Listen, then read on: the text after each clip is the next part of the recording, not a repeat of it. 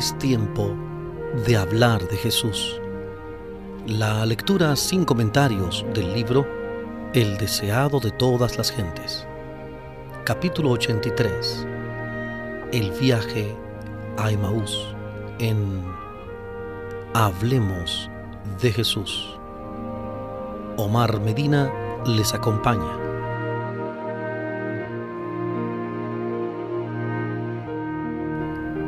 Hacia el atardecer del día de la resurrección, dos de los discípulos se hallaban en camino a Emaús, pequeña ciudad situada a unos 12 kilómetros de Jerusalén. Estos discípulos no habían tenido un lugar eminente en la obra de Cristo, pero creían fervientemente en Él. Habían venido a la capital para observar la Pascua y se habían quedado muy perplejos por los acontecimientos recientes. Habían oído las nuevas de esa mañana de que el cuerpo de Cristo había sido sacado de la tumba y también el informe de las mujeres que habían visto a los ángeles y se habían encontrado con Jesús. Volvían ahora a su casa para meditar y orar. Proseguían tristemente su viaje vespertino, hablando de las escenas del juicio y de la crucifixión. Nunca antes habían estado tan descorazonados, sin esperanza ni fe caminaban en la sombra de la cruz. No habían progresado mucho en su viaje cuando se les unió un extraño, pero estaban tan absortos en su lobreguez y desaliento que no le observaron detenidamente. Continuaron su conversación expresando los pensamientos de su corazón. Razonaban acerca de las lecciones que Cristo había dado que no parecían poder comprender Mientras hablaban de los sucesos que habían ocurrido, Jesús anhelaba consolarlos. Había visto su pesar, comprendía las ideas contradictorias que dejando a su mente perpleja los hacían pensar. ¿Podía este hombre que se dejó humillar así ser el Cristo? Ya no podían dominar su pesar y lloraban. Jesús sabía que el corazón de ellos estaba vinculado con él por el amor y anhelaba enjugar sus lágrimas y llenarlos de gozo y alegría.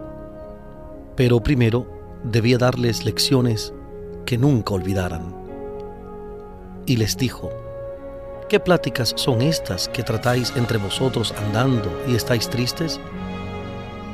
Y respondiendo el uno que se llamaba Cleofas le dijo, ¿tú solo peregrino eres en Jerusalén y no has sabido las cosas que en ella ha acontecido estos días?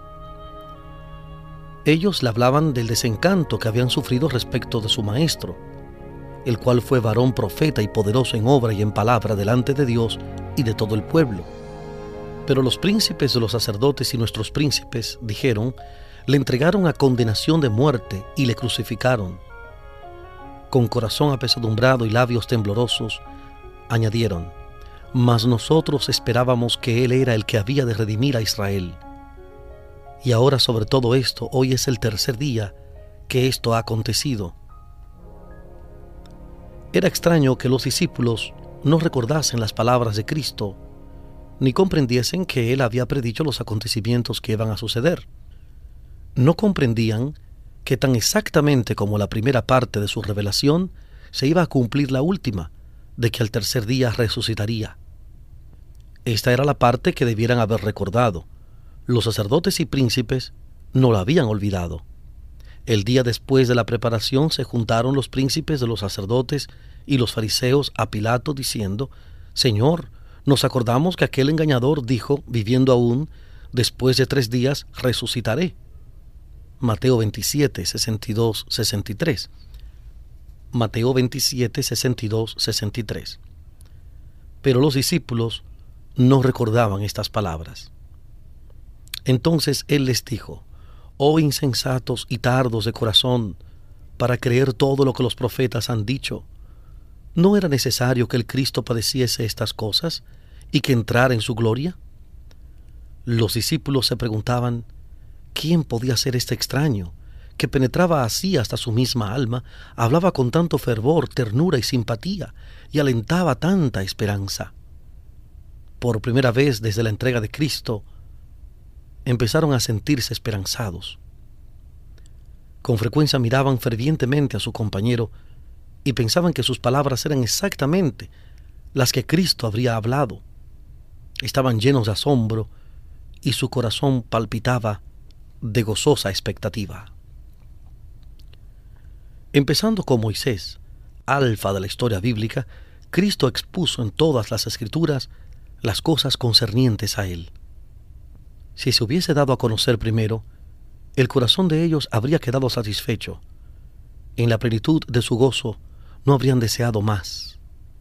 Pero era necesario que comprendiesen el testimonio que le daban los símbolos y las profecías del Antiguo Testamento. Su fe debía establecerse sobre éstas. Cristo no realizó ningún milagro para convencerlos, sino que su primera obra consistió en explicar las escrituras. Ellos habían considerado su muerte como la destrucción de todas sus esperanzas. Ahora les demostró por los profetas que era la evidencia más categórica para su fe. Al enseñar a estos discípulos, Jesús demostró la importancia del Antiguo Testamento como testimonio de su misión. Muchos de los que profesan ser cristianos ahora descartan el Antiguo Testamento y aseveran que ya no tiene utilidad. Pero tal no fue la enseñanza de Cristo. Tan altamente lo apreciaba que en una oportunidad dijo, si no oyen a Moisés y a los profetas, tampoco se persuadirán si alguno se levantare de los muertos. Lucas capítulo 16 versículo 31. Lucas 16 31. Es la voz de Cristo que habla por los patriarcas y los profetas, desde los días de Adán hasta las escenas finales del tiempo. El Salvador se revela en el Antiguo Testamento tan claramente como en el Nuevo. Es la luz del pasado profético lo que presenta la vida de Cristo y las enseñanzas del Nuevo Testamento con claridad y belleza. Los milagros de Cristo son una prueba de su divinidad, pero una prueba aún más categórica de que Él es el Redentor del mundo se halla al comparar las profecías del Antiguo Testamento con la historia del Nuevo Testamento.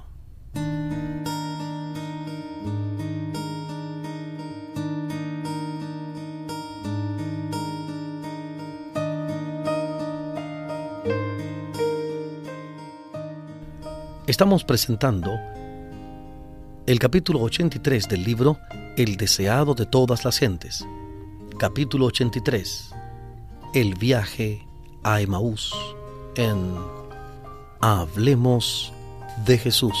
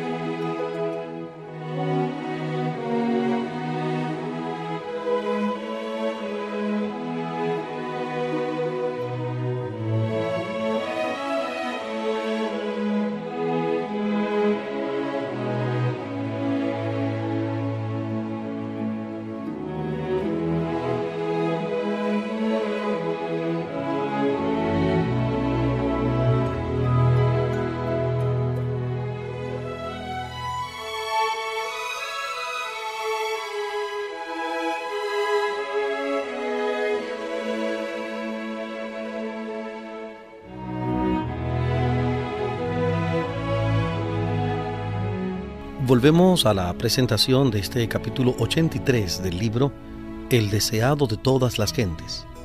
Capítulo 83. El viaje a Emaús.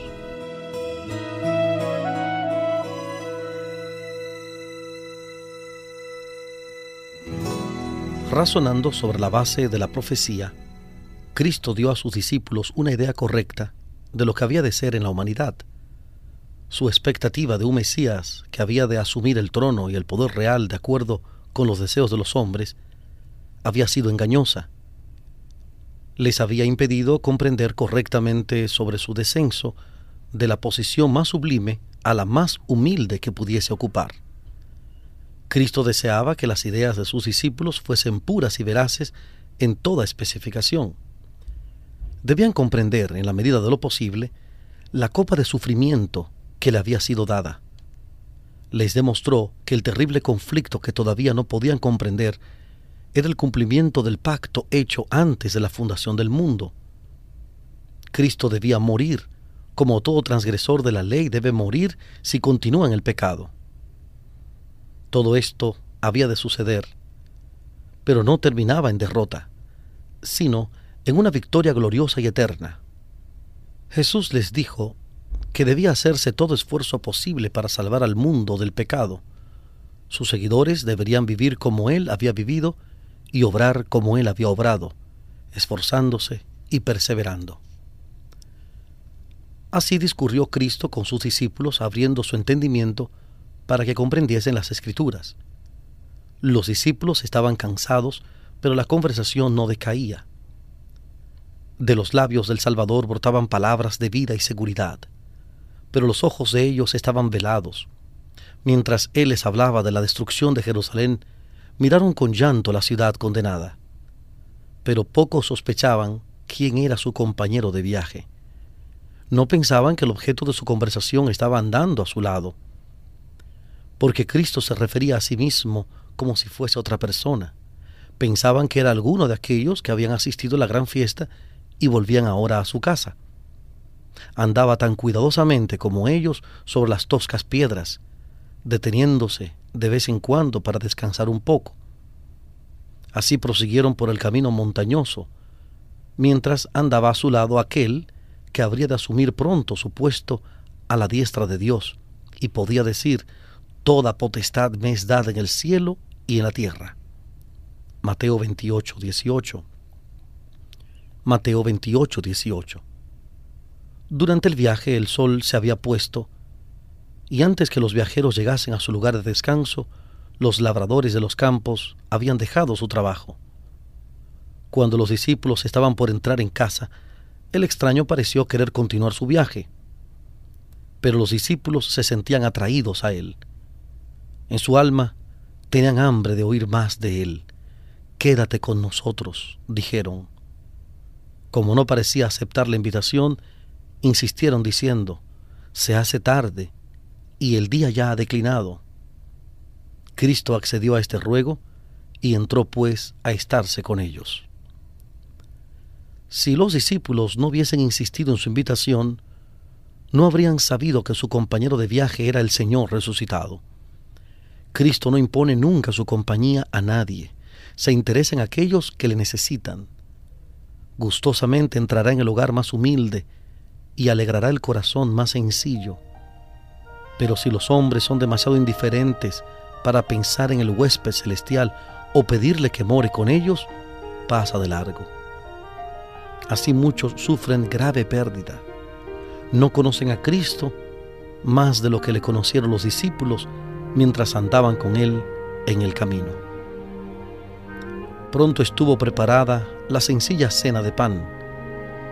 Fue colocada delante del huésped que había tomado su asiento a la cabecera de la mesa. Entonces alzó las manos para bendecir el alimento. Los discípulos retrocedieron asombrados. Su compañero extendía las manos exactamente como solía hacerlo su maestro. Vuelven a mirar y aquí que ven en sus manos los rastros de los clavos. Ambos exclaman a la vez, es el Señor Jesús, ha resucitado de los muertos.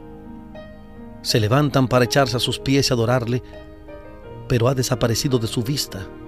Miran el lugar que ocupara aquel cuyo cuerpo había estado últimamente en la tumba y se dicen el uno al otro, ¿No ardía nuestro corazón en nosotros mientras nos hablaba en el camino y cuando nos abría las escrituras? Pero teniendo esta gran nueva para comunicar, no pueden permanecer sentados conversando. Han desaparecido su cansancio y su hambre. Dejan sin probar su cena y llenos de gozo vuelven a tomar la misma senda por la cual vinieron, apresurándose para ir a contar las nuevas a los discípulos que están en la ciudad. En algunos lugares el camino no es seguro, pero trepan por los lugares escabrosos y resbalan por las rocas lisas. No ven ni saben que tienen la protección de aquel que recorrió el camino con ellos. Con su bordón de peregrino en la mano, se apresuran deseando ir más ligero de lo que se atreven. Pierden la senda, pero la vuelven a hallar. A veces corriendo, a veces tropezando, siguen adelante, con su compañero invisible al lado de ellos todo el camino. La noche es oscura, pero el sol de justicia resplandece sobre ellos. Su corazón salta de gozo. Parecen estar en un nuevo mundo. Cristo es un Salvador vivo. Ya no le lloran como muerto Cristo ha resucitado, repiten vez tras vez. Tal es el mensaje que llevan a los entristecidos discípulos. Deben contarles la maravillosa historia del viaje a Emaús. Deben decirles quién se les unió en el camino. Llevan el mayor mensaje que fuera jamás dado al mundo, un mensaje de alegres nuevas, de las cuales dependen las esperanzas de la familia humana para este tiempo y para la eternidad.